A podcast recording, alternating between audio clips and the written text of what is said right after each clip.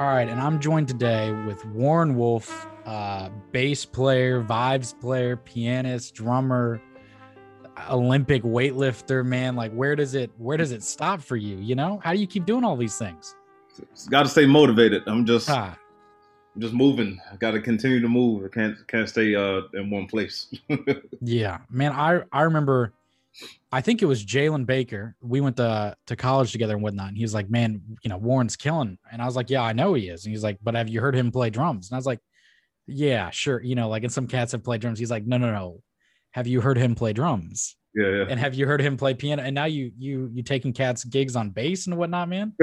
man, I'm thinking about it. Yeah. I mean, be honest, I mean, I've been playing bass since um, high school, my senior year of high school, which was uh, 1996 going into 1997. Um, but I've never like played it consistently. Right. So, but I, I know the instrument, but I just need to play it. So I've recently told you know some some some folks around Baltimore who who I would really never play with, though we're all cool. I told them I was like, listen, if you got some bass gigs, I don't care how sad they are, I'll do it. You know, because I just you know I just want to keep playing to get get better at it. Yeah, man. I feel is how how is it to kind of like be back where you grew up because you're from Baltimore Yeah. and now you're you're teaching there. You know, like you went through that Peabody like youth program, and Mhm. now you're teaching the youth. I mean, albeit a little bit older youth, but back at Peabody. You know. No, it's cool. I mean, I've been back in Baltimore since uh, 2004 because I, I left when I went to college, and then once I graduated college, I stayed in Boston for a little bit. Um, so I was in Boston for seven years. Yeah. Um, it's cool. It's, I mean, it's it's, home for me.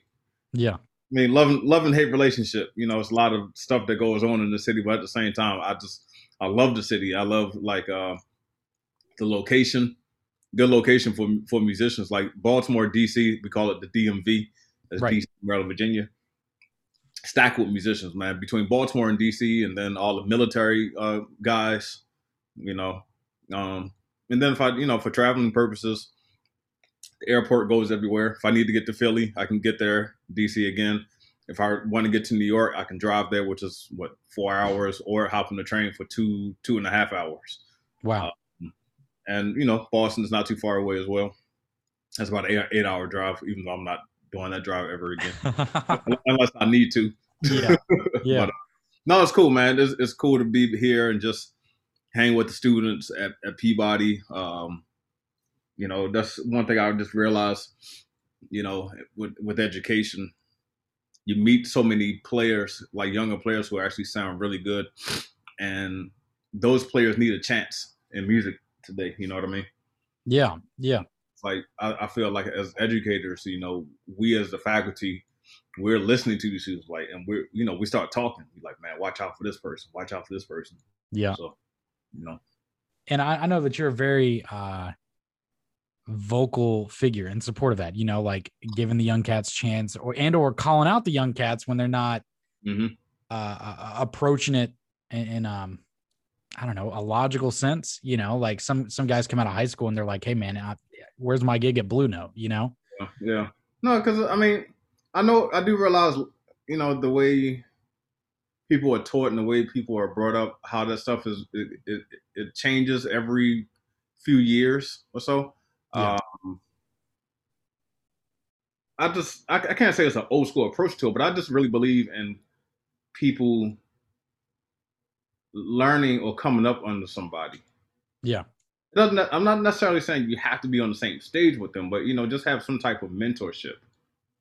You know, a lot of young musicians come out and they just automatically want, like you said, they just want to be stars. They just, you know, and I, I wasn't like that. I wanted to gain experience by playing with people. Um, you know, the, the I think the reason I work a lot being a vibraphone is, you know, I, I never lived in New York City, so I toured with all of these musicians um, before I actually started the whole leader thing because I'm not saying it's not possible, but a lot of promoters they're going to look at you like, "Who are you?" Right. You know, the promoters, all they care about. I mean, not saying they don't care about the music, but for the most part, all they care about is their main job is to put put butts in the seats. right right If you can't do that, why should they give you a chance? right Now, as an artist, we're thinking you know, so, some of us are probably thinking like, yeah, you know, people are gonna like my music anyway. But it's like, yo, then the promoters come back. I need something to work with in order to sell it. So that's that's that's where the thing is. You know, for me, I, I went out on tour with a lot of people, the same circuit over and over for years, and came eventually came out with records, and people was like, wow, this this cat is amazing. You know, he can he can he sounds good, and that's when you know people start to give you a chance. Right. Um, a lot of younger artists especially today. I mean, it started years ago with, uh, MySpace, but you know, now now that social media is like a, a you know big boom, you know, you don't necessarily have to go about it that route. You know, I, I hear a lot of younger people talking about it's all depending on how many Instagram uh, people you have following you. Yeah, yeah, yeah. That stuff goes a long way. I realize that. It's like the more and more you're on social media. I remember one time I was in LA and I was hanging out at some uh, some event. It was it was something with it was Robert one of Robert Glasper's concerts because me and him are good friends. But we, I was hanging out at his concert, and so after the show was over, I was tired. You know, I was worn out. It was like a, almost a three hour show. Robert was like, "So, where are you hanging?" I was like, "Nah, I'm going back to the hotel." He was like, "Come on, man, hang. You need to get your, like get your Instagram numbers up." Was, Is it really that deep? So you know, but you know, if he can build a following nowadays, and then once the promoter sees that, you know, I, am assuming that's how it works. I don't really know because I sure I don't really go about that route anymore. Yeah, seems like it. Well, I mean, you say that too, but you kind of you know took on a lot of those projects with the pandemic and whatnot, doing like the duo videos and everything going out. Yeah, but that wasn't that wasn't like in order to to gain followers. Yeah, yeah. That was just honestly just to be 100 percent with you. That was just really like a combination. Me wanting to learn how to work on logic skills and engineering, producing, and half of that, the other half was that honestly because I was bored. Seriously, yeah. I mean, somebody. Um, I, I, am trying to remember how I even started to do it. I think I was just starting to create like little songs on Instagram. I was because I, I know what it was. So when the first lock when the lockdown came in March of last year, I, I was you know I thought this whole thing was going to blow over two weeks. Right, right. So I'm practicing. I think I was. I went on YouTube and I pulled up like, um, I remember April classic jazz standard. Sure. And I was like, this shit sounds terrible. I was like, I don't like these backing tracks on here. I as as much as I think our real book is great, yeah. it's a great tool. I was like, the backing tracks on there completely suck too. Right. So, like, you know, then I have some equipment here that I, I purchased because a few people were calling me for sessions. So I was like, well, I, I have Logic in this computer that I've had for two years, and I've never used it, not one time. No GarageBand, anything. So I said, well, let me just see what happens. So I, I recorded uh, this Chick Corea piece, Humpty Dumpty, mm-hmm. but no, no drums. I just did um, because I wasn't sure how that worked yet, like the whole setup with with mics and all that. So I just did the uh, keyboards and bass. So I sent it to my buddy Walter Smith. Right. And I was like, bro, why don't you play over this? I was like, just just for fun. I didn't plan on posting this or anything. Nobody's ever heard this, but I said I just want to trade back and forth with you, and it, it, it sounded cool. I did it again with Joe Locke on a tune. So this time, after that, you know, after the Joe Locke, I was like, well, let me just see what happened if I add drums and it just kept going from there. I was like, well, I wonder what happens if I do this. What happens if I press this button? Let me have, you know.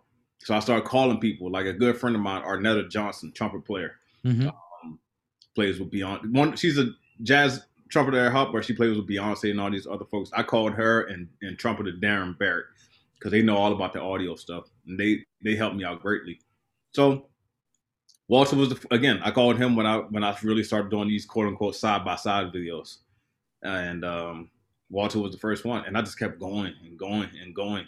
And like I said, a lot some of it was boredom, a lot of it was just trying to work on the skills. But then because I really love to play for people, and I love I know what music can do, and I saw what this pandemic was doing to people, how people was getting sad and they couldn't go out no more, nobody could hear music. You know, I started to think, I was like, let me just have these little collaboration videos and just put them online so right. people can have something to be like, wow, that's pretty cool. So my first thing was to do, I was like, I'm gonna do one video per week. But then I was, even though I had all the material in my hard drives, I was getting bored or just like, damn, I, I can't, I can't uh, keep waiting, even myself. Yeah. So I was like, well, fucking, let me just go ahead and put it out every single day at 12 o'clock p.m.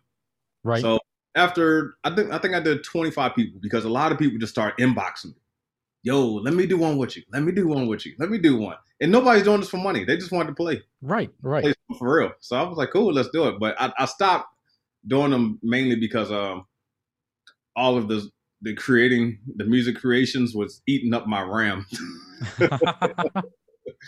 so that's why I, I, got the hard jobs. Eventually, I'm gonna, eventually I'm gonna do it again. But it's just a, that was a lot of work because I have to I gotta pass the track to this person, then I gotta I gotta bug them, say, hey man, can you hurry up and get this back to me? I'm trying to do it now. They finally send it back. Um, and then, you know, all of the other stuff that I have to do takes place. So man, that's cool. Like I think there's some cats that are looking back on, you know, this time of COVID or whatnot, and like they're grateful, you know, because there's a time to like really shed, mm-hmm. check out new things like that, you know, eh, just learn stuff, and it, and it just it forces us all to finally kind of slow down even yeah. though like we've been saying we want to forever, you know? Mm-hmm. mm-hmm. Man, but how how does it how do you then go back to like seriously juggling all this stuff because you're you're teaching at Peabody, like an educator there, you're leading your own stuff, obviously. Mm-hmm. You got SF Jazz Collective on top of that. Mm-hmm. You got, I mean, quite literally on opposite sides of the country the majority of the time. Yeah, and I work at a school out there. Man, are you at the uh, San Francisco Conservatory out there? Mm-hmm. Okay, so now you're out there teaching with Jason Hainsworth and whatnot. Yep, and Joshua. Like, how? where where do you sleep? Where do you find like the hours in the day to do all of it? You know, how do you, you know, balance I, it? A lot of my students, they, I kind of laugh at them when they tell me, like we're, we're in school, in, in either school, or just student a, a student in general, and they'll be like, "Mr. Wolf, I don't have time." I'm just looking at them like, "Do you know what I do?" Like, do you know that? So I'm I'm a father of five. Right. Right. But um, I, you know, we keeping it real podcast. Um, I'm divorced from my first wife. I had hmm. three kids, three kids with my first wife, but they they live in Boston. So I got remarried, and I have at home right now with my my wife. We have a seven and a five year old boy and a girl. Mm-hmm. So especially now, just concentrate all on this pandemic stuff. My son is home during school. My daughter goes. Hmm. So sometimes my mother in law, his grandmother will come over and do school with him. Other times it will be me. Right. Um, but it's all about keeping that schedule. So that's a big, especially this year, it's taking up a big part of the day because if he was in school, you know, that leaves me plenty of time to just really like I really I mean, if if, if people thought what I was doing now is a lot, they wouldn't see nothing. And, you know, if he was in school. Right. So my schedule pretty much starts every day at 6:30 a.m. I wake up. Um, takes me about 15 minutes to get out the bed. but uh I get up and from there is from from at least seven o'clock until eight. I'm dealing with both kids. My wife come home, comes home. She does my daughter's hair because I can't do hair. But uh, I mean, all the stuff is important. It's important to, to, note, you know, because I, you know, I get them ready. Uh, my both of my kids they love pancakes, so I make them pancakes every morning. I have to get make make get the lunch ready um, for my daughter when she goes to school. When she's out the house, some I'll, I'll go sit with my son because his school starts at eight o'clock. There have been times when I've had projects that were due and he's at that point, he's seven years old, where I can just leave him upstairs by himself. I'll go down in the basement and I'll finish some things. I'll have right. the door open. I'm listening, but you know, I'm creating that way. Other right. times, say say if my mother in law comes over pretty early, now that gives me time to go and hit the gym. You know, health is very important for musicians. A lot of musicians don't, you know, they're all about shedding and practicing all that. They, they don't think about the, the other shit. It's like, man, we got to be here and be healthy for the stuff. Right. But when I'm at the gym, not only am I, am I working out and making sure I'm healthy, I'm actually taking care of business at the same time. So you'd be surprised whether, at least what I like to do, walking on the treadmill or uh, doing, say, like the uh, stairmaster or something like that for 60 minutes. or walking on the treadmill for 60 minutes. I'm checking emails. Yeah. I'm responding to emails. So I'm knocking two birds out with one stone because I don't want to come home and then like, damn, I got to do all this again for another. You know, I could have did it already. So I'll do that there. Um, still got to find time to be a husband. Try to play with my kids. When that's over, you know, let's see, wife come home around 4 5 o'clock. Help the kids with the homework. By the time the kids in the bed and they eat dinner, pretty much my time to actually like really dive in and start creating music. It's gonna pretty pretty much be from like eight o'clock until one in the morning. Hmm. Then do it over again the next day. Right. If I'm traveling, um, a lot more freer, you know, free times. Like for instance, this week I'm going down to Orlando, so I'm actually going down a day early. So I don't really have anything planned for that day early. Yeah. Or just probably study the music what I'm for what I'm doing. Um, but um, I just just kind of make it happen, man. It's amazing how things you just they just kind of fall in place. You just know what your schedule is going to be, you know. Um, teaching wise, um, I mean, you know, my mother in law is a big help for all of this stuff, man. When she's helping my son with school, I will I'll go down to the school. I spend lots of time with all of the students. I, I even give them outside time, which I'm not even obligated to do. I'll say, right. listen, I've realized you need help. Let me help you because I don't want to just be that teacher who just, you know, my teacher in, in college, Dave Samuels, was not like that. We did our lessons, sure, but he was like, if you need help, call me. And right. you know, I try to tell my students that too. Call me, let's talk. You know, it's not everything is up here just about notes and scales and chords. You know, you guys, if you really want to do this music thing for life, I was like, there's a lot of things that you need to know. And I try to be honest with them, tell them every single thing that what to expect. Um, yeah, so that's that's how I break it down. You know, man. And then, well, when you're checking out these students, you know, because you're working with guys, I'm assuming most of the age between like 18, 22. You know, mm-hmm. so they're still young. Yep. Um, what do you think that they're really missing? Because I had this conversation with someone a while back that almost now like having YouTube, having Spotify, having like so many things at your fingertips mm-hmm. almost uh like dilutes what's everybody's ability to like dive into something really deep because mm-hmm. they're just always changing. They're going to one thing, you know, from Lee Morgan to Freddie Hubbard to Louis Armstrong to Sidney Bechet, like it's just all over the place. Yeah, yeah. So how do you think that like you working with these students, what are you seeing trend wise and and what do you think needs to change so that they're really doing it better? I don't I don't I don't know about the change part. What I'm trying to do with my students, I don't number one, even though we're in the jazz program, I don't teach my students to be like the next young jazz star. Right. If they want that, cool. I'm I'm all about teaching my students just music in general. Because I realize that this world is not I mean, you're you're in jazz school, so I'm going to teach you certain principles about how to use jazz in any style of music that you decide to choose. So I have a, for instance, I have a couple drum students. I don't go in there and teach them like, hey, check out what Philly Joe did, right? You know, from the beginning and all the way, you know, all the way up to Eric Harland and Brian Blade. I don't go that route. You know, I'm just trying to teach them whether their strengths, what do you want to work on, you know, and just play. You know, that's I mean, I'm just I can only lead by example. Um, my father, he did the same thing with me. He didn't start like with Lionel Hampton and stuff like that. My dad just said he had me playing as much as I possibly can, and he had me playing with older people who were going to kick out butts. And mm-hmm. I, I try to do that with my students. I'm like, you guys, the only way you guys are going to grow is to play around with people like me and other folks who are just, we just have to, you just have to learn and, and open your ears you know. Um, as far as what needs to change, shoot, I don't know. yeah, yeah. I can't speak for everybody. I just know what I do, what, I, what works for me. So, how do you think the industry is going to change now? Because now we've we're getting in, hopefully, you know, past this period where no matter if you were Christian McBride or some guy in Idaho just starting to play, no gigs, mm-hmm. you know, it's all shut down. Yeah. Um, you know, now we're seeing some people try, starting to do much, much more virtual things and, and seeing that market come alive, I guess, more in, in jazz. But, you know, I feel like it's going to be, there's going to be a time where it's going to be tough for, for the younger musicians, you know, because everyone's now going for the same gigs and going back to what you were talking about earlier with like promoters, yeah. well, who's going to get a cat in a seat more than, you know, a big name.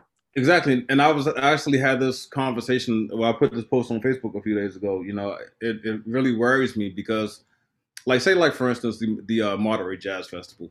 You got the main stage, and then you have a couple other small side stages, but they're still packed. And right. then every now and then, a festival like that and others, they will call like this up and coming young emerging star who um, was like, "We'll put you in a little coffee house over there." You know, we'll it'll seat like thirty people. Now, right now, with everything closed down, you know, I, I'm I'm wondering like, will those younger artists still get a chance now? Because a lot of these festivals, not saying that they are, I don't know, but a lot of these festivals are saying, "Well, we're crying broke. We don't have a lot of this, and we don't have a lot of money." Or right. if it, if they do have money, they just more like, and I get it, they were like, "We need to uh, be safe and and and pack, you know, slice half of the bands." Like that happened for the uh, Newport Jazz Festival this year. You know, half of the bands got sliced because they they just need to do something a little bit smaller. Um, I don't know what's going to happen with that, but again, I think it ties back to what I said. I think if, if a lot of people uh, just always are always looking for younger talent, you know, different people to to play with, you know, I've always tried to um, give like friends of mine chances. Sure. Like just, I remember my very first record on Mack Avenue. I got my buddy Tim Green wonderful alto player. That was his first rec- first time recording like on a major jazz project label. And you guys are teaching together now too, aren't you? Yep. Yep. Yeah. There. Uh, another record of mine, I had this guy Billy Williams, Kris Funn. Um, you know, um, my this, my vocalist currently, Imani Grace Cooper. I, I love giving people a chance, you know, because there's so much talent out here versus everybody just using the same old people. You know what I mean? Right. Um, I was looking at the lineup for this year's Saratoga Jazz Festival, which is happening in June. I love the I love these people who I'm about to name. I love them dearly, and this is no shade to them because I'm happy that they're working. You know, I'm happy that whoever's going to get a gig is working. But this is just what I'm saying this for a reason because of what we're talking about. I looked at the lineup: Dianne Reeves, Christian McBride, Joey Alexander. Right. Great artists. They're wonderful. All of them. They're just complete badass. But I'm just like, okay, that's it. Right. You know, where, where's somebody else? So the thing that I posted on my post, you know, I, I know this can't. I'm, I'm not gonna say anything cannot happen, but I'm, I'm hoping one day it can. And I, I know it. I've seen it that happen a few times. Is that I, I think a lot of jazz shows should have like the uh, the headlining artist and then somebody to open up for them. Yeah, you know what I mean? Somebody yeah. said on my post, they were like, "Yeah, that could work, but then that's going to be a hell of a time just to, to uh, for the stage people to uh, move instruments around and all this." I'm like, "So what? that's what they that's what they're paid to do."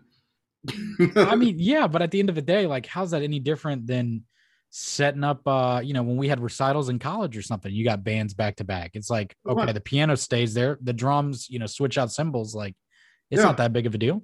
Pretty much. That's why they have like we're gonna do this intermission for for right. Go get a drink. Come back. Yeah, and come back. You know, they do it all the time. You know, I think I think that would be awesome because not saying a lot of people will come, but I mean it just happens all the time. You go to a comedy show. If you like, for instance, I, me and my wife, we love to go see Kevin Hart. Yeah. The show is advertised to start at seven. Kevin Hart doesn't come on till like ten. right, right, right not saying it has to be like that extreme in jazz, but you know, we could easily say, okay, the whole night is going to be from 7:30 to 10:30, and the opening act can get 45 minutes. Yeah.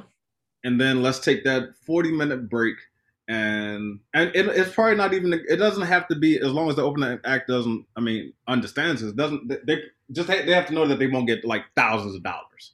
Yeah. Nobody does that, you know. Nobody. No, the open actors can get like a big payout like the main artist. No, no, no. Years ago, man, when I was in college, I remember I went to go see uh, Usher.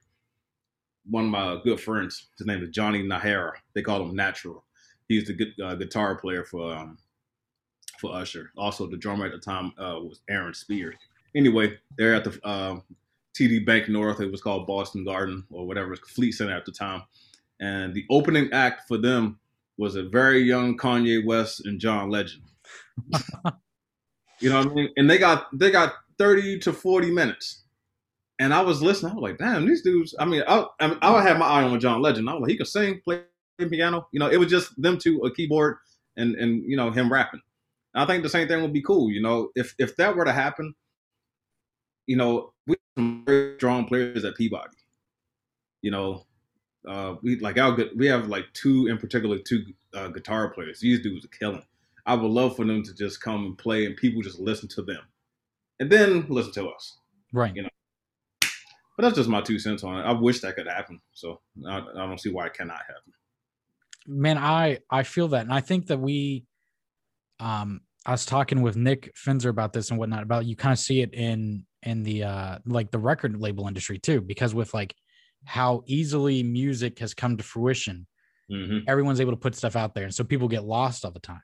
Yeah. you know and so i guess the question then for you is do you think with that and and the growing number of like programs and, and cats coming into programs and whatnot um that we're almost like making the the quality of music lower among musicians when we're adding more people to it like that because now anybody can release a track on cd baby you know while that's amazing you know there's no real um there, there's no one checking it off and being like, okay, you know, this is cool enough to go out and and present to cats, or this is not cool enough yet to present to cats. Yeah, yeah. And seeing the same thing when then you look at like like no dog to any of these schools, but you know, I think of UNT and it's like they got trumpet studios of like 50, 60 people, Mm-hmm. you know, and you think about all these other schools and 20, 40 students, like we know that there's not going to be that many jobs in like jazz or whatever they might want to do. They could still be playing trumpet, and making a living freelancing or whatnot. Yeah, yeah, yeah. But do you think that then we're doing like our our, our possible audience a disfavor? Because they're not they they don't know necessarily where like where the bar can be or what it like a killing show could be. You know, seeing Kenny Garrett yeah. versus seeing just another guy. I don't know. I mean, again, I think that's the whole promoters thing. I mean, a lot of that's can come down to money, you know. Yeah. Uh, it's like, why would I spend X amount of dollars on Kenny Garrett when I can go get this kid for two thousand bucks? Right. so, I have no idea. No idea. Yeah.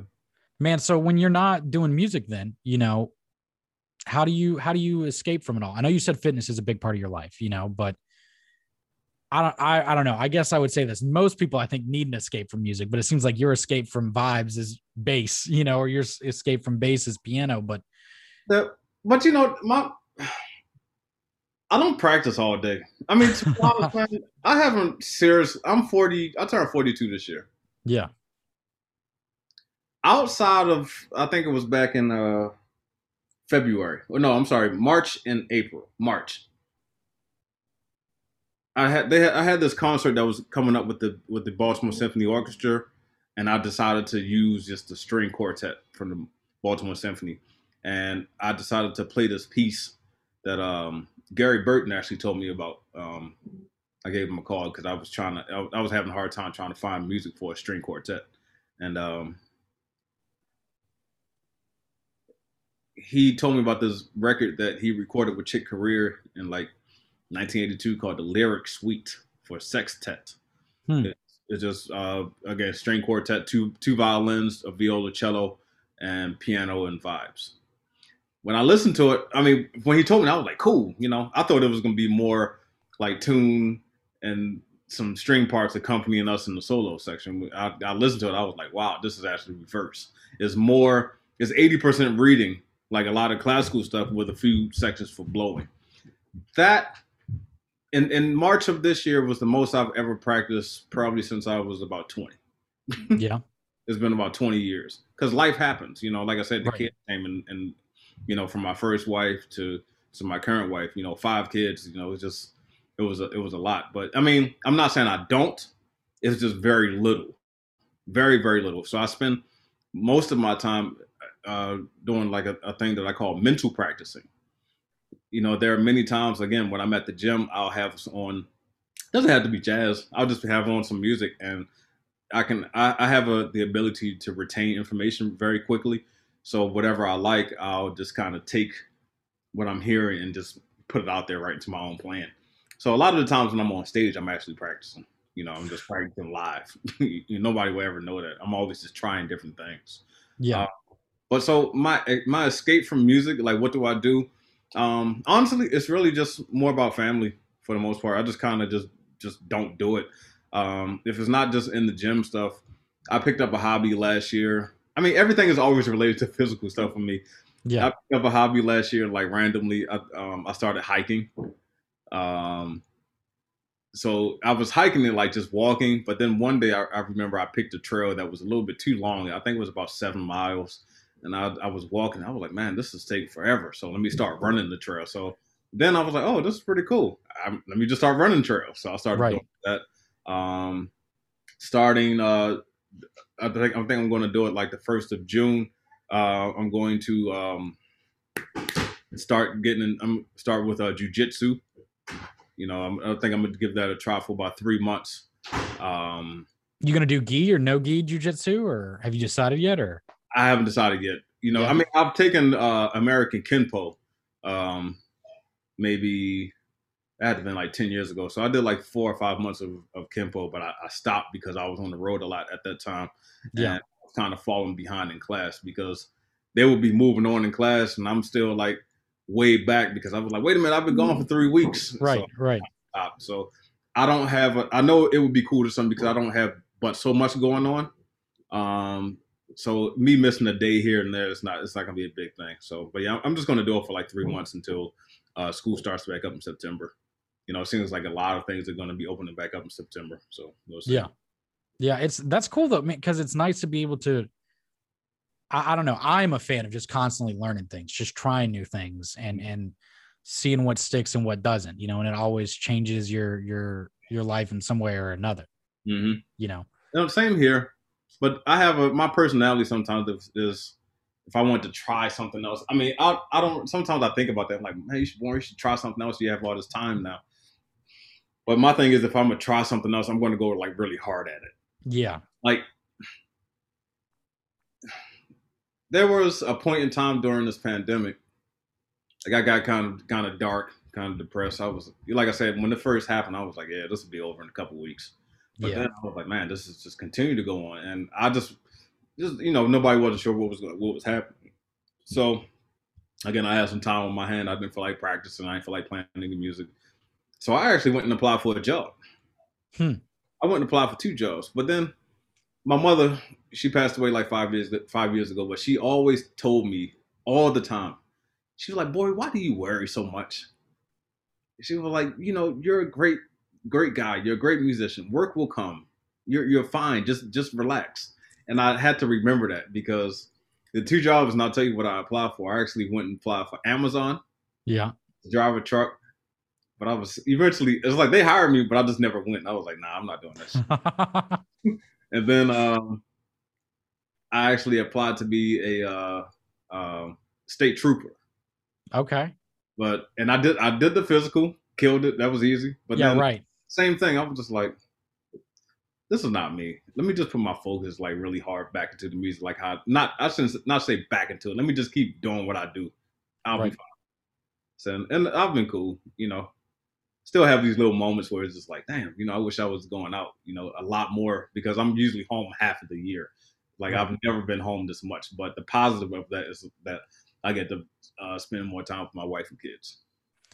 Man, how do you uh like what's your advice then for for students when they're first getting out of school you know because i think some people um go into graduate studies you know kind of as a safety net because they're just not sure necessarily like that next step mm-hmm. but then other cats you know and it's not a bad thing they they pick up a day job or whatever they they fall back into teaching i know a lot of people say like that's their fallback is like being a music educator or whatnot and, and i don't personally i don't necessarily think that's right to be a fallback yeah. You know, I think like if you you got to do it, you got to do it, you know, yeah. but how do you think these people should really be preparing for it? You know, cuz I know uh, often the phrase that cats hear is like, "Well, man, if you take care of the music, like the music will take care of you," you know. But there's more to that as I'm sure you know. Yeah, yeah. It's it's weird, man. Um if I have to give it to advice to, I mean, again, I mean that social media thing helps out a lot. But if you don't have that type of person personality to be on social media and broadcasting your stuff to everybody, I yeah. think you have to go about the other way. Like, and this is not just a jazz thing. I think this is just music in general. Uh, like if you were to go out west and you want to get into you know all the all the stuff that's out west. I mean, you're gonna have to eventually hang and just meet people and, and connect. Same thing if you go to New York. You know, I mean, that's what worked for me. Uh, you just got to meet people. Yes, if you do have to get a job, that's what you got to do. I remember when I was working in Boston, when I was living in Boston, I used to work at Cheers. You remember that TV show? I do. Where everybody knows your name. Yeah. I used to work at Cheers part time. You know, I was uh when I was like 20 years old, and I was still doing gigs on the side. You know, I was I was selling re- selling retail. I was uh selling pencils and t-shirts and things like that. And I absolutely hated that job. The only reason I stuck around because there was this cute girl who worked there. I used to I used to enjoy talking to her, but uh um, yeah, I think it's just best is to go out and try to meet people as much as you possibly can. You know, just uh, um, and kind of develop a, a good attitude to to to people to let them know like who you are. You know what I mean? Yeah. Um, I've always believed like some you ever, you ever see people like who who said this? Charlie Murphy. It's funny. I was watching the Chappelle show. He was talking about Rick James. He was like, when he walked in, his aura, you could see it. He just like it was like, you know, just like a, a glowing figure. Yeah. And sometimes you see that from certain people who you just walk into the room. He's like, wow, look at that. That's that person. And you don't want to be cocky about it, but you, you know, I think you just want to be have that attitude. But like, yes, I'm, I'm in the room. you know what I mean? You don't say that. Yeah. Because, you yeah. know, you don't let people know it's like, okay, I'm the guy, I'm in this room because of a lot of stuff that goes hand in hand with knowing harmony and chords and, and the right notes and all the other stuff, you know, is your personality. And I think if you can have a great personality and as well as being a great musician, that can take you a lot of different ways, you know, and a lot of that can go down to how your overall appearance. It can go down to your choice of clothing that you wear. It can go from uh, the way you talk, the way you are on the microphone, and things like that. You know, I pay attention to a lot of detail. Like I'm gonna go back to Robert Glasper, great player. A lot of people say he can be an asshole, but whatever. I think he's cool. I mean, that's my boy. I've known him for a long time. Yeah. But if you notice other little things, like he's always telling jokes on stage. He's entertaining people. Um, you look, you look at his appearance. He always dressing like like like a hip hop dude. He always wears this one hat. I, I, don't know people people don't talk about this, but I see it. He wears a hat that's like his becoming his trademark. Uh huh. Same thing. You look at uh, reverse. You look at Pat Metheny, great guitarist, but majority of the time, what do you always see him in? You see him in stonewashed jeans and a white T-shirt. Um, Christian McBride, hell of a bass player on stage, dude smiling away, playing the hell out the bass. Yeah.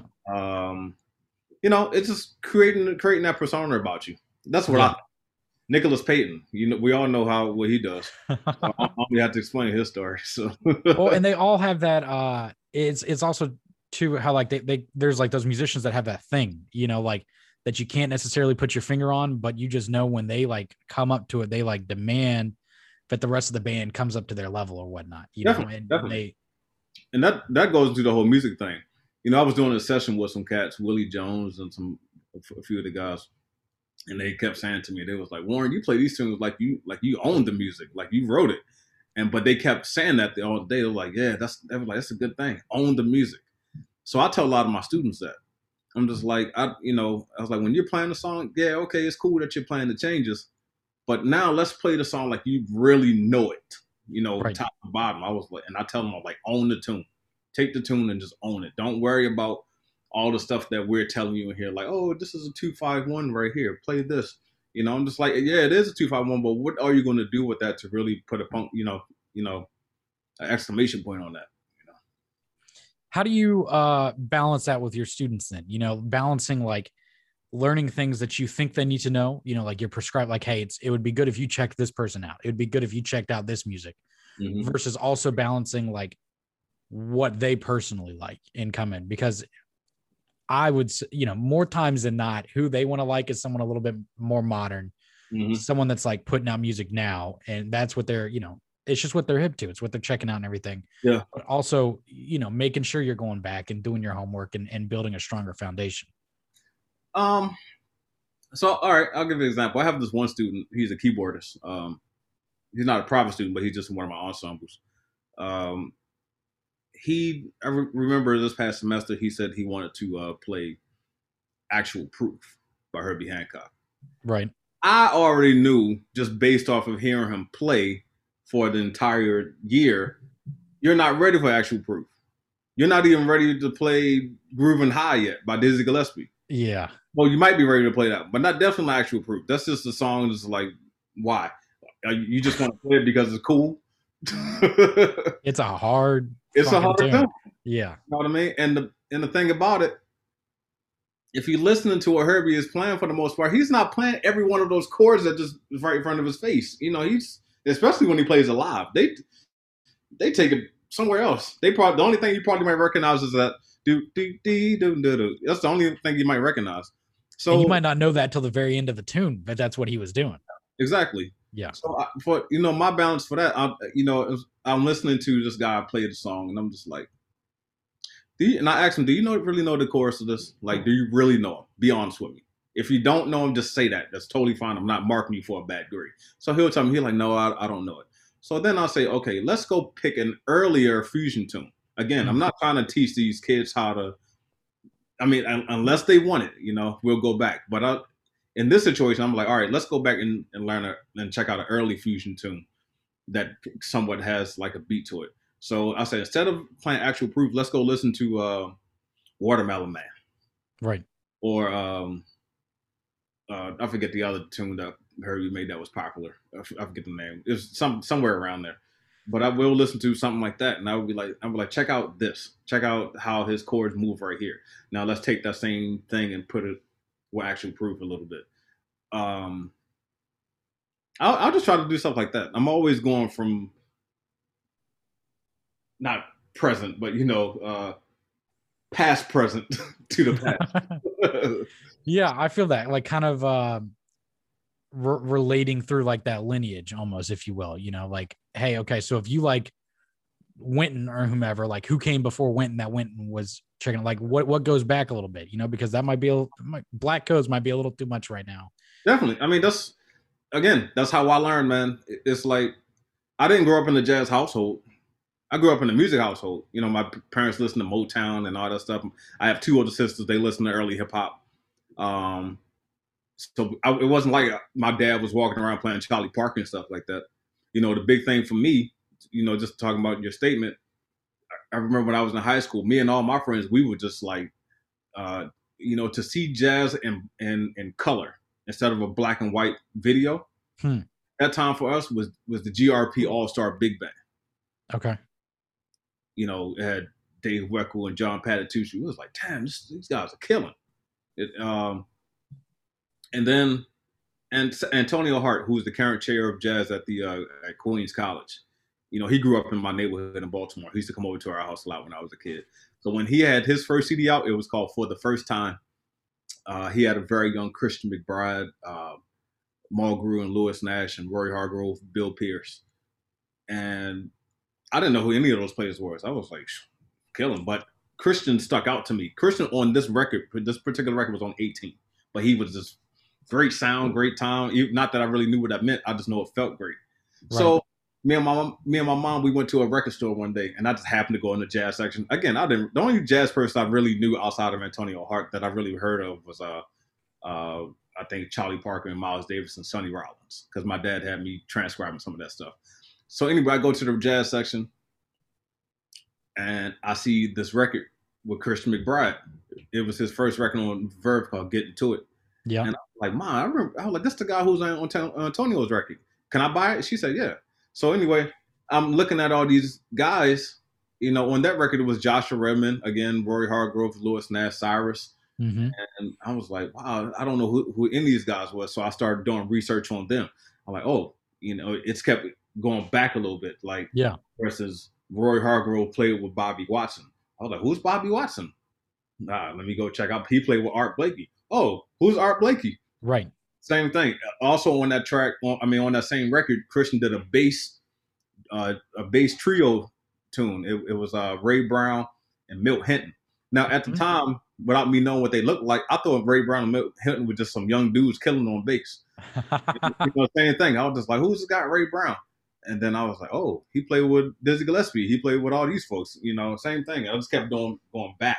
So that's what made me check out a lot of the music, and I try to do a lot of that stuff for a lot of my students. I'm like, man, I understand you want to play this, which is totally fine, but let's just check out a little bit of some early examples of funk or Latin or whatever else, and just see how they apply it to today. So right. That's just my thing. I, I never try to go back and say, let's check out the whole history of jazz. That's not really important to me.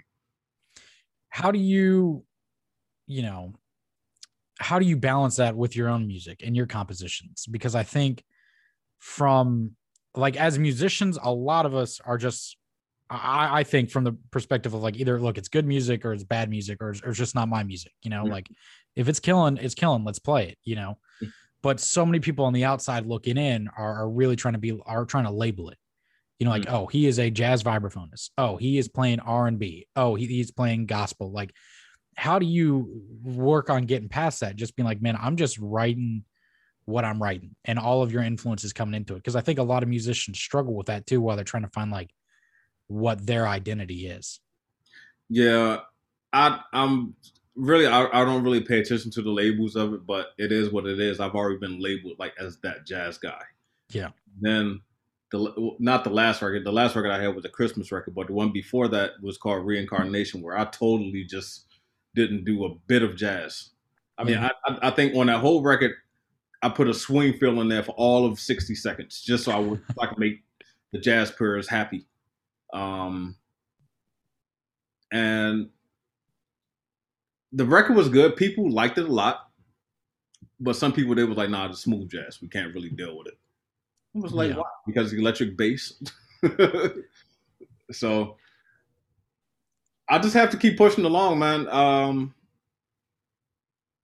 you know, again, I try to look at certain examples, you know, because this is something that I've been trying to figure out right now. Um, you know, I, I look at like like Miles Davis. You know, when we did his the uh, SF Jazz Collective two years ago, we did um, the the music of Sly Stone, the record Stand, and uh, Miles Davis in a Silent Way. Both of those records came out in 1969, so it was 50 year anniversary. Um, but just reading that book about what Miles was thinking at that point in time, you know, he was just coming out of that second great quintet with Ron Carter and those guys. He, again, he was on on stage wearing suits. You know, guys look sharp and nice and everything, but Miles wanted something different. Right. You know, he still had the uh the conk and shit. You know, the, the hair hair straightener. Yeah, yeah, yeah. But the '70s were coming around. You know, '70s was sex, drugs, and rock and roll. Jimi Hendrix and all that stuff. So he washed all that stuff out. Let me grow an afro. Let me ditch the suit. Let's go get some platform heels and bell bottom pants. You know what was happening for the 70s. Let's appeal to a much younger crowd. Um, but it's still jazz. He just wasn't ching chicketing, chicketing, chicketing. he just wasn't doing that anymore. Yeah. And so with me, I, I love jazz music, but I realize and I tell a lot of my students this, you know, and I get it, they're still young. It's, it's going to take them a while to break out of this. But jazz is the one big root of a tree. Right. Then out of that tree come thousands of branches. It can be hip hop, it can be R and B. You know, I just I like playing all types of music that probably still has that still has some slight harmony to it. I'm not saying it has to be chord, chord, chord, chord, chord. It just I just still like to move around a little bit, you know, uh, with different rhythms. You know, that's you know I just I just try to get all my students to do stuff like that. So hopefully you know they'll I'll just people would just look at me sometimes just as a musician and not as that guy who just wants to go visit every single jazz club on a circuit. I just want to play places and make people feel good. That's my yeah. number one mission and as a musician. You know, sometimes I, I, like to refer to myself as a musical healer versus a, as a jazz musician, something like that, because you know we got people out here who work regular jobs and they, they come home with stress and everything else and they want to go and hear some music our job is to entertain them make them feel good so i mean in my opinion that's that's it you know like we i think some people get so caught up in like a oh you know i'm i'm playing a show like you need to come like you need to you need to shut up and you need to listen to me and it's like man at the end of the day like we're entertainers yeah, yeah. Cats pay to come see it, and I just want them leaving in either at least as good of a mood as when they showed up, if not better, you know? Yeah, yeah. Yeah. Like what, what else? Uh, what else can you? But that's I don't know. In my opinion, that's everything. That's like if you were a comedian, if you were like a, a good cook, if Yeah. you're whatever, you're just trying to add something positive to to someone else's life there. Definitely, definitely, and that's again, that's one of our jobs to do. Well, man, what is uh well, what's one thing that you still want to do in music that you haven't done yet? You know, like for some cats are like, man, I want to do a big band record, or, or someone else is like, you know, I want to do like a Michael Jackson tribute or, or whatnot. Like, I'm curious with you because like you you check out a lot of stuff, and I think that that's that's hip and that's awesome because so many other people would be like, oh well, I went to college, like I I played jazz, I studied jazz, and then they're like ashamed to be like, but I also on the side, you know, check out so and so. hmm No, I have a lot of different projects I want to do. Um, will I ever get to them? I don't know because uh, I'm actually signed. You know, I'm with Mack Avenue Records. Yeah, And record labels, they have a tendency to, um, you know, we'll record a record every two years or something like that, but or every three years. But then you look at somebody like like Nicholas Payton. I like always going back to him. He's, I mean, uh, he's a, one of my heroes. Um, he he will put out a new record like every year. right. You know, and sometimes I wonder if that's probably overkill. No, Not just for him. If any, I mean, if anybody did that, I don't know. You look at a lot of pop stars. You know, a lot of pop stars don't do stuff like that. They put out a record like once every eight years sometimes. Yeah, yeah. Um, yeah, I, I've really been leaning toward doing a Latin record. Yeah. Um, kind of like in the style of uh, not necessarily. I'm not thinking vibes because I've never been to like that vibe guy, vibraphone player to like check out multiple vibraphone players. Sure. But, you know, I, I already know what's going to happen if I do this, which is fine. I mean, they won't say I sound like him at all, but I'm just going to get thrown. I'm, I'm going to have a bunch of interviews come up and say, "So tell us, what was your influence? Uh, how how was Cal Tjader an influence on your Latin?" and to be honest, I'm gonna give my honest answer. I don't have a single Cal Tjader record. I have no idea, but I know that's going to come. Even if I decide to do an R&B record, I'm going to get that same question, but just take out Cal Tjader and insert Roy Ayers. oh man. You know what I mean? It's it's going to happen. That, that's just what happens. But that's totally fine. But you know, I it's a, between the Latin record, a, uh, a R, another R and B record, and um, I, I actually want to tour the uh, that piece I was telling you about, the lyric suite. You know, Yeah. the string quartet and piano. Um, I actually would love to do a full symphony record of just like ballads like jazz quartet, like a me, piano, bass, and drums, and then a full symphony. But I'd need somebody to write for me for that one. Um, and last but not least, um, I've been thinking about doing a death metal record. Oh yeah. What would you play on it? Um, probably just vibes. Vibe, maybe a little bit of drums, maybe some keys. Because uh, in my setups nowadays, not necessarily drums so much, but I do like to have like a keyboard next to me. Yeah. Um, but no, man, I'm it's like there's a guy on my label. His name is Cameron Graves. We were talking. He was hipping me up to all these. Like I listen to his records. His stuff is very jazz based with harmony, hmm but the sound of it is metal. That's what I'm saying. It's like I love playing just music in general that has harmony and things like that. But if it has some type of chordal structure, but it still has that beat that people can really like feel, I like it. So Yeah. His stuff is like metal jazz. Um, and then just listen to metal in general sometimes. Like I listen to that group called Meshuggah, uh, Okay. uh, Black Sabbath.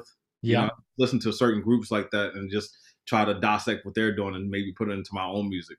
And then at the same time, I, I really love like my wife jokes with me all the time. She was like, "Why do you always listen to uh, uh, sexy slow jams?" you know, Man, how, how can you not? Like I'm playing D'Angelo on the regular. What are you talking about? said. I like that type of stuff. Like I'm always playing D'Angelo and uh, you know, Uh-huh. all these R and B singers, and uh, you know, I, I might do something like that. Like I actually wrote a song similar to uh, something like um, what was D'Angelo's song? Uh, Uh, how does it feel? Or brown sugar? Or, how does it feel? Yeah. I did a, a, a, a tune called "In the Heat of the Night." It's just, to be honest, it's just straight up about sex. It has chordal structure structure to it. I recorded this tune on my record Reincarnation, and I also recorded a uh, larger larger version of it with the SF Jazz Collective. Again, uh, in the heat of the night. when we recorded that song with the SF Jazz Collective, at the end of the horn uh tutti section when we all play together, we go Right. back to the melody because I do a lot of pauses in there. You can hear this woman say very nice and clear, "Play it, baby." Everybody started laughing, and I left it in there on purpose because I wanted people to actually hear stuff like that. yeah. So man it, that's one of the beautiful things of like just live records in general you know hearing the the feedback and whatnot and and and just the the the energy of the room you Mhm. know and and I, I don't know that's like the closest thing you can get to to being able to see some people play or that passed beforehand or you just haven't been able to get out there and like knowing like how does that do because it's very different to play a studio versus playing a, a live gig things can go wrong on live gigs and it's comes out right somehow at the end of the day you know mhm. yeah, very much. man that's i'm all i can say is i'm stoked to start seeing you asking cats to come with like two bass pedals to gigs and I'm- man, it's, it's gonna happen.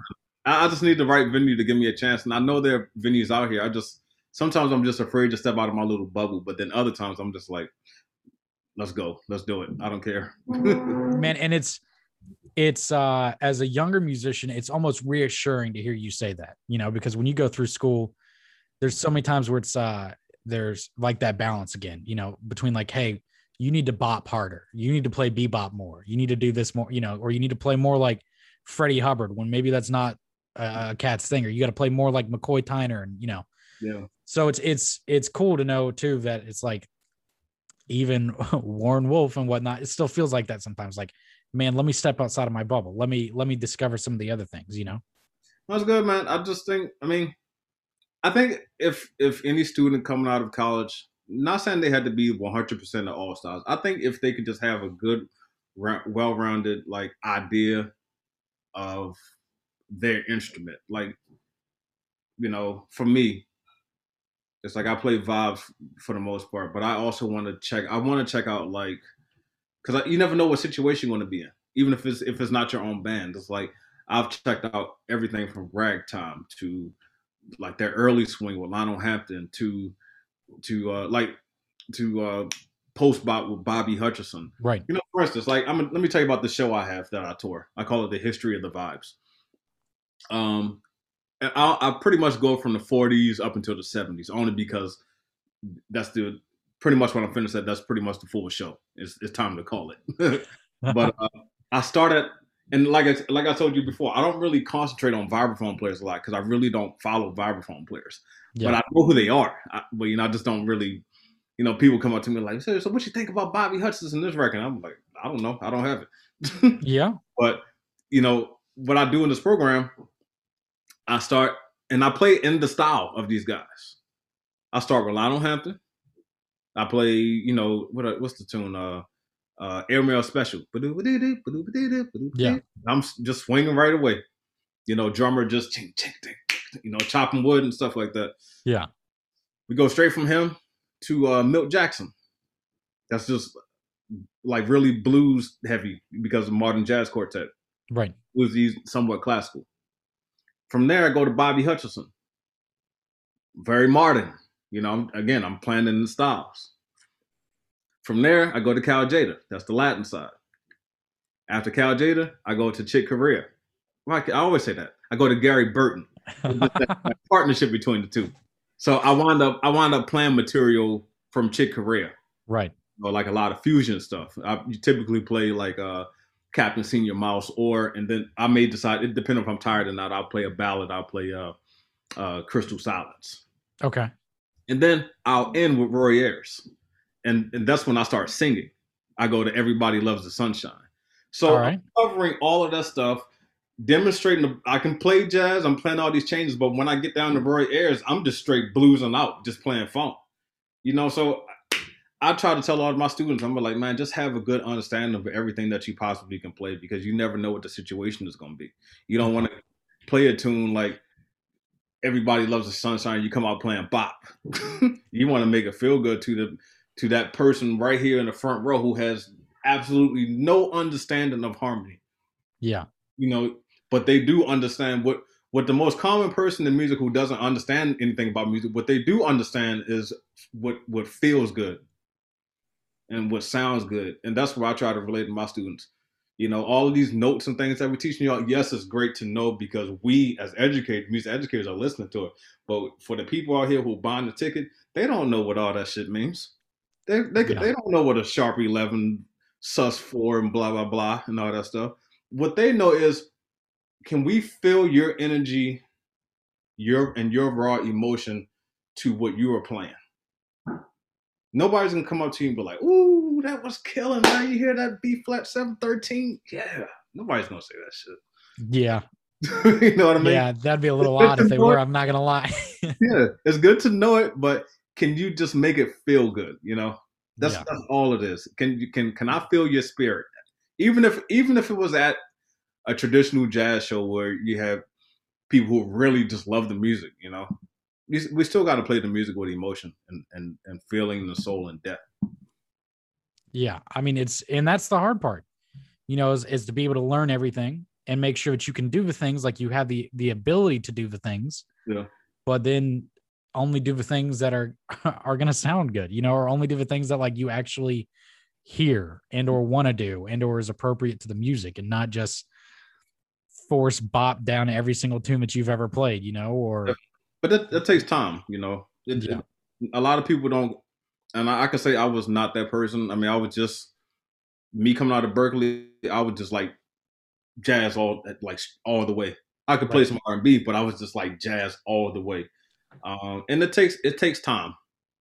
You know, it's, it's it's a very special student to who comes out of school and who is like ready for all of this. It's not many. There are some, but you know, I can honestly say that was not me.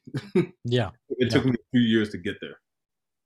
Which is wild though, because you if if my memory serves me right, you came out of school and like pretty quickly were playing with Rachel Price mm-hmm. and Mulgrew too, right? No, I'm saying I could do it. Yeah, yeah, right. Mine just wasn't there. Yeah. My mindset was just like, I just want to swing. I just want to play bebop and jazz. When I was at Berklee, I mean, Berklee is not a jazz school.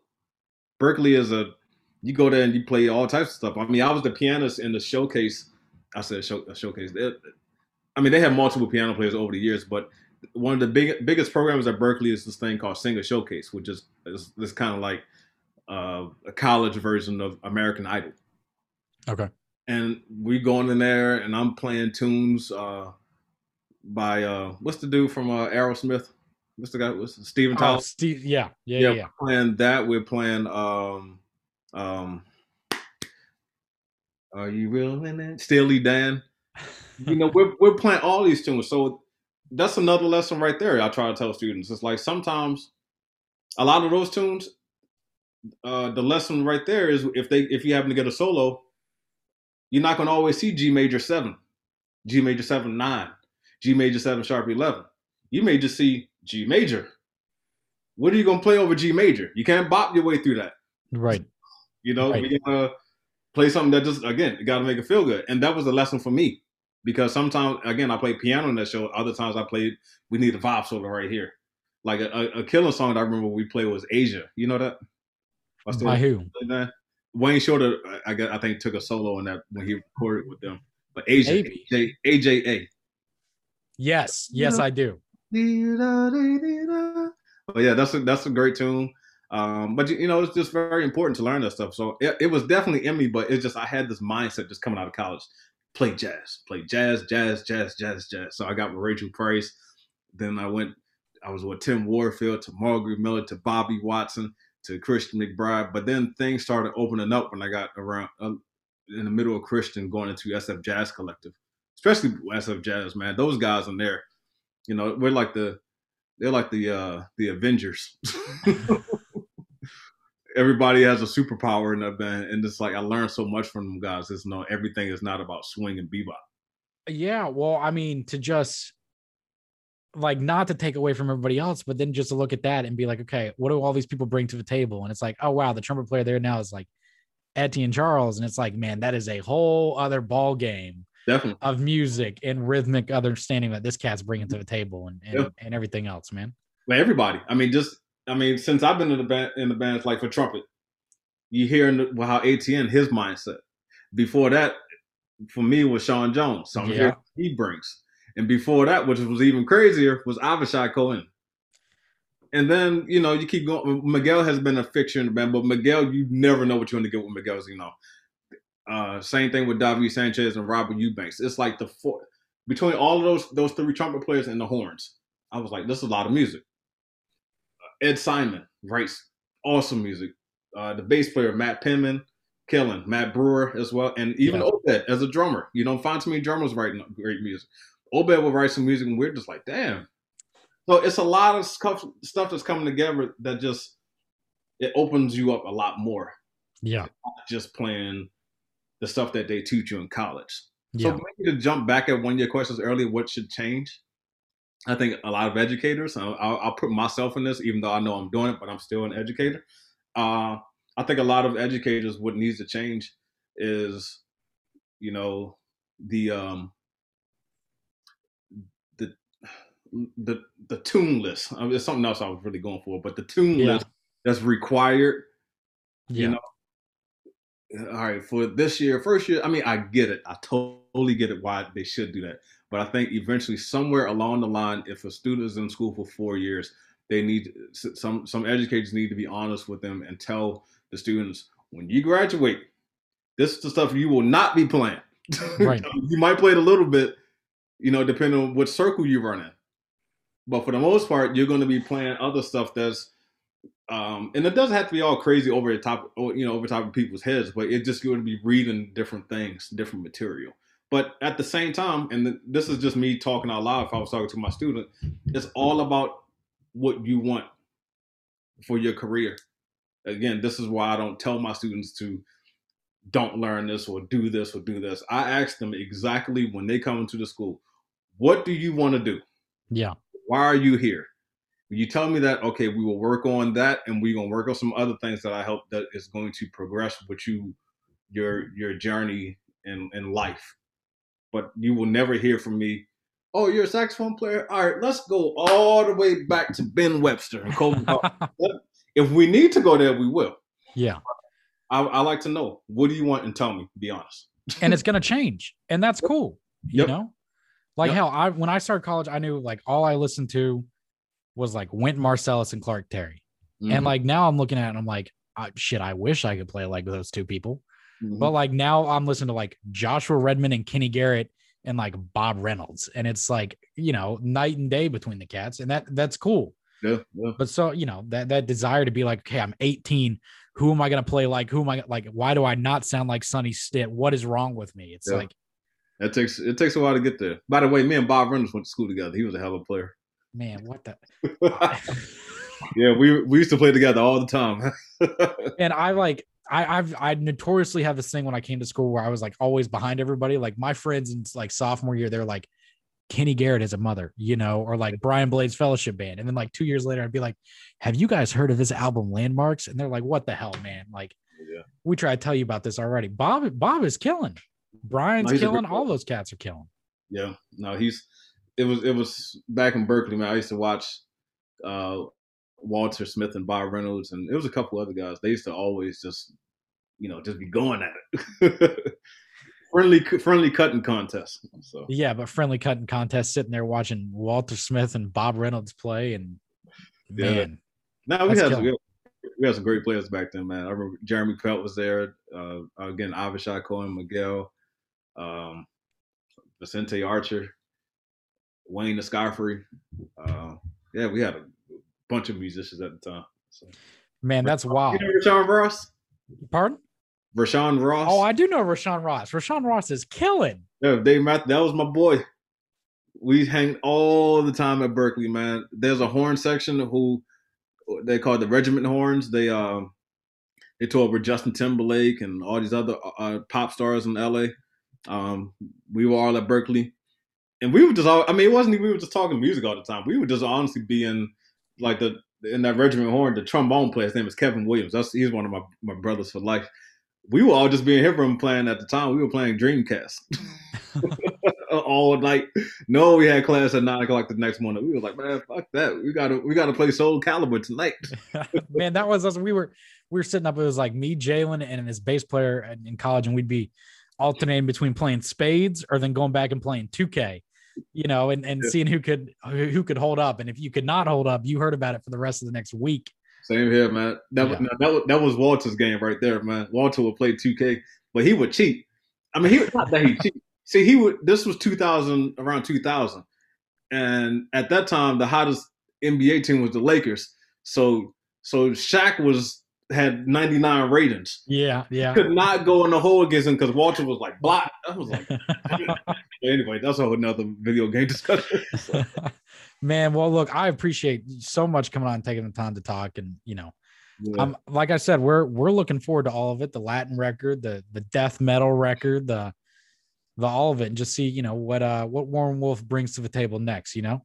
Definitely, man. Something soon. Something very soon. I'm just um my reincarnation record. I was very satisfied that about that, but that came out a, a month before the pandemic and totally just wiped out everything. So we got a few gigs with that next year, but you know, time to move on. So Yeah, we'll see it coming though. yes, sir.